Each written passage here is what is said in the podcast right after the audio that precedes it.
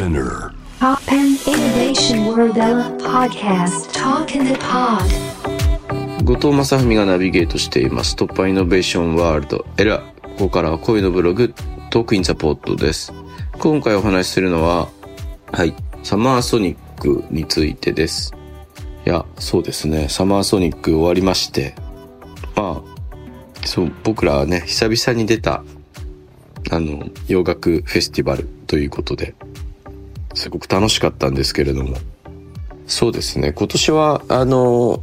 The 1975っていうバンドが出たんですけど、まあ彼らがね、アーティストの男女のバランス、それが整ってないフェスティバルにはもう出ないんだみたいな声明を発表していまして、その影響もあってか非常にね、バランスのいい、えーステージの組み方というかね。はい。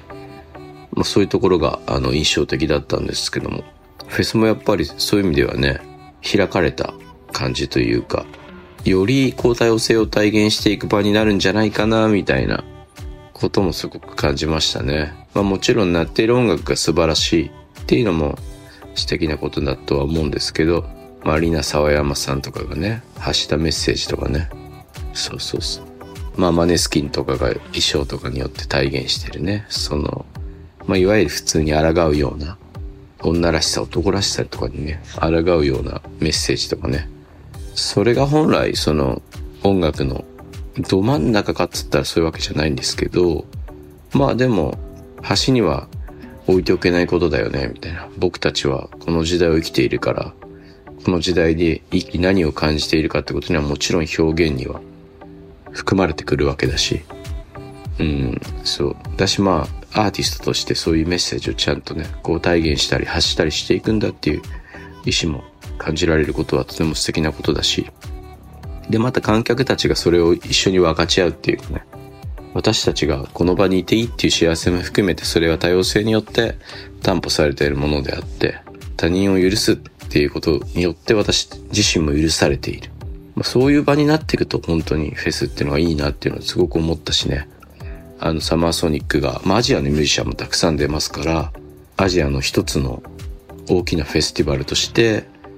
まあいろんな人たちが憧れたりとか、素晴らしいねって言ってくれるようなフェスになっていくといいんじゃないかなっていうか、まあでもそ、そこに向かっていくんだろうなってことが見えて、とっても開かれた気持ちになったというか、僕らもその一部でありたいなっていうことを強くね、思いましたけどね。まあだから、音楽の現場で、例えば政治的な主張って、僕もそまあ、好きじゃないんですよね。基本的にはね。本来は、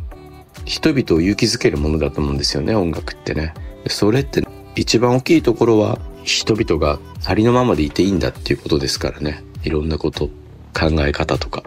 政治人だとかそういうのも含めて、その出自とか、いろんなこと、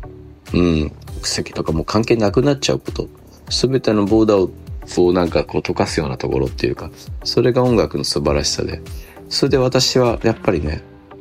孤独じゃなかったんだって思える瞬間が音楽によってあるってことは素敵なことだし、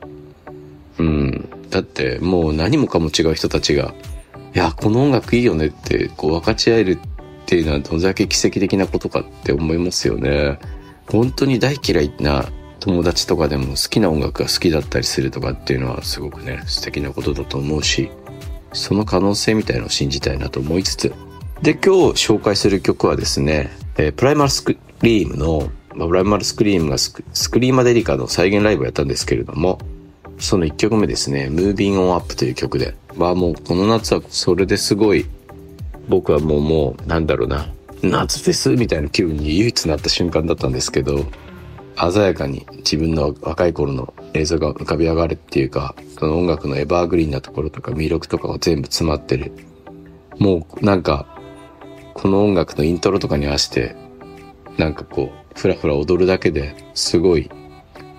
何者でもないんだけど自分自身でしかないみたいな、そういうなんか肯定感を得られるっていうかね。それが非常に素敵な瞬間で、で、ステージ上には真っ赤なスーツにね、そのスクリーマデリカのジャケットがプリントされたボビー・ギレスピー、60歳が歌ってる。めちゃくちゃ最高で、で、なんか俺最近 YouTube で、あの、漫画日本昔話のウバステ山とか見たんですけど、あれ60歳のおばあさんを、おばあさんっていうかね、今ではおばあさんとは言えないですよね、60歳だったらね。それを山に捨てに行く話なんだけど。まあ老人の概念ももう全然帰ってきてんなみたいな。60歳であんなに枯れながらもかっこいいって希望でしかないなみたいな。そうそう。そういうことも思いましたね。だから、かっこよく年老いていくこともできるし、またその幸せな場所をこれからも作り続けることができるんだなっていう意味で、ミュージシャンとしてね、とてもボビー・ギレスピーのあの、なんていうんですかね、入れた力は勇気をもらうっていうか、まあ、うん。でもまあ本当にこの曲、あ、今聴いても本当にエバーグリーな美しさがあるんで、リスナーのね、ラジオ聴いてる皆さんもちょっと、ふらふら部屋で踊っていただけたら嬉しいと思います。